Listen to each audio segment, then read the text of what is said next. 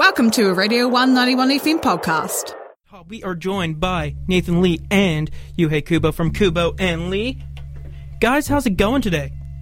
Good, good. How are you? We are going good. It's sunny down here in um, Ōtepoti. How's no. everything up in um, Ōtautahi? Yeah, beautiful, man. Another beautiful day, a wee bit windy, but uh, yeah, nice and warm. Yeah, you can't... Always windy.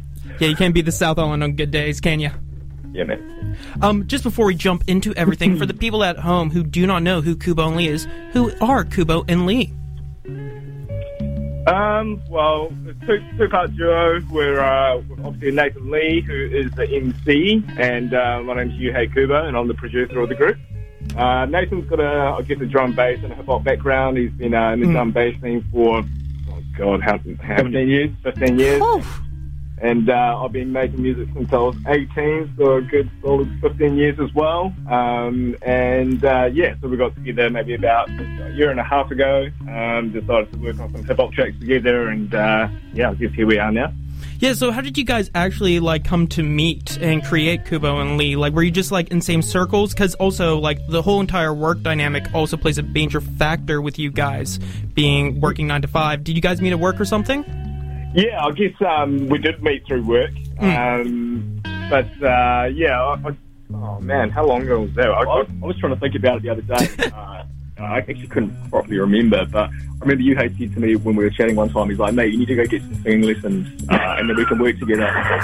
So I went and did that, and uh, failed miserably at it, and just went back to just the rapping again, it was easier. So uh, that's kind of, that's sort of what we did a year and a half ago, and uh, we've just been working really steadily since, just to try and, you know, pump out as many tracks and as many projects as we can across as many genres, and uh, just sort of, you know, within the limits of our work weeks and stuff, which is the main problem, I suppose, eh? Too much time to metro at it. Yeah, because you guys have released, was it, two E Ps and a handful of singles over twenty twenty-one, and, like, how have you guys been able to manage that working nine to fives on top of it? Because it's not abnormal for a lot of musicians to do that as well, but being a duo, like, having conflicting schedules, going back and forth between each other, and also having, like, very different styles, I guess, in music, like, yeah, together yeah, well, as we're, one. We're both kind of lucky because we sort of have jobs that are reasonably flexible with, um, mm. you know, the autonomous nature of them and stuff, but... Still, it's hard, eh? Because we might only get one or two studio nights in a week, if, if lucky, and yeah. we're just going to be as productive as we can. And, and Yuhei lives on the other side of town, so it's quite, it's at least like forty-five minutes away, and a bit of a mish, a lot of late nights, you know, on a school night and stuff. And um, yeah, but it's good stuff, eh? We love it. Yeah, a lot of trends in between, like a lot of problem solving and planning going into each and every session you do, pretty much. Yeah, yeah, yeah, for sure. Um, and. Specifically you, Yuhei, well, actually more or less both you, but specifically a bit more Yuhei, being um, Japanese and bringing, I guess, a lot of Japanese influences here, what is it like, especially with this uh, globalized world, with things like city pop becoming very popular online and bringing these influences to New Zealand and melding it together, what is that experience like, especially for you?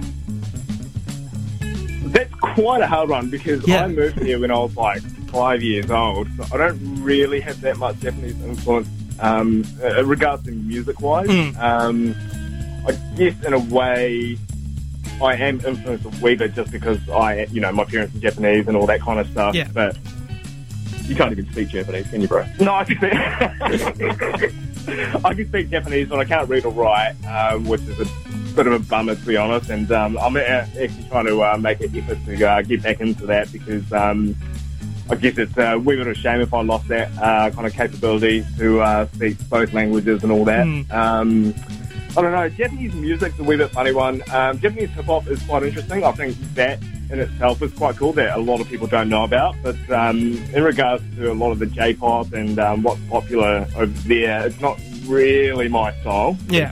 to be honest. Um, but yeah, I'm definitely more influenced musically, like... probably more from the nineties, um, whether it be uh, rock music or um, grunge and all that kind of stuff, as well as the um, nineties hip-hop.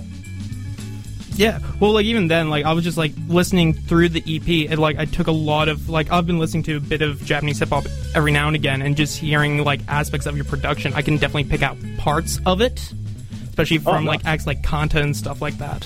Oh, cool. But Good even... to know. Pardon? Good to know. But even then, um, with you guys, um, with your practice, I want to know, like, being a producer and hip-hop with you guys, are you, especially with Nathan, are you writing lyrics first, or are you producing first, um, Yuhei? Like, or is it just, like, something that is very much, I guess, compatible with each other, where it's just, like, you make one thing and then it's just like, oh, I can create something around this? Yeah, we've kind of got a bit of a process at the moment, and it's been evolving, you know, as everything does. Uh, we're on our studio night, we'll just start making a track, and whether we bring live instruments into it or not, um, you know, is another whole thing uh, independently again. But we, we'll just sort of work on ideas as we build the track, and I'll be trying to write stuff and come up with a hook, and, you know, and then we'll try and record some. It just goes back and forth, and we don't really have a set process, but mm-hmm. uh, I think... most of the time it's make the tune and write the lyrics at the same time when we're creating it, and try and build it in around what Yuhei's producing at the time and building. Nice. And just before I let you go, um, and let people at home listen to a bit more of your tra- uh, tunes, since we've already listened to the new track, What We Do, here at Radio one, um, you guys were booked to play Electric Ave, which was supposed to be in a couple of weeks' time, now sadly cancelled. This was going to be one of your debut live performances. Um, what was kind of some of the preparation you guys were doing up to then, and, like, planning out your set and everything like that? Oh, we've been going hard, you know, the last uh, three to six months we've been building up our, li- mm-hmm. our live set, and, you know, we put a lot into it to make sure it was, you know, tight as it could possibly be, and it was sounding fantastic, and we're just, um, you know, obviously a massive...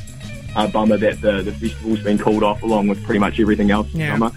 Um, so, you know, pretty sad, but I feel like it's put us in a good place, because we probably wouldn't have got around to getting the, the set as tight as, as it is now had we not have had such a big uh, booking. Yeah. So, um, yeah, it's, it's a positive and a negative, but obviously we had a good cry about it. But, um, you know, it is what it is. Yeah, it's definitely hard. Will we be able to expect you guys to take this tour more, well, more or less, this live performance that you've now tightened up onto the road, and maybe possibly down here in Ōtepoti at some point?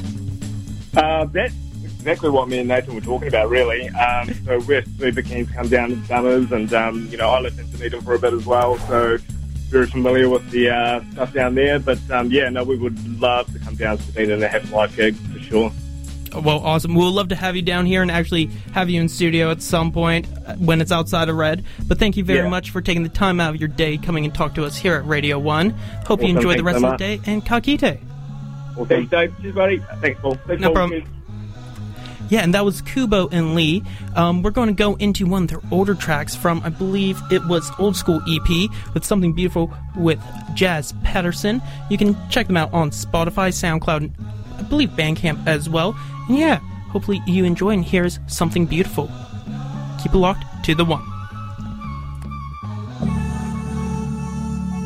I think it's something beautiful, just how much I miss you being gone, being gone, being gone. I think it's something beautiful. Hi, hi, hi, hi, hi. I had a thousand thoughts inside my mind.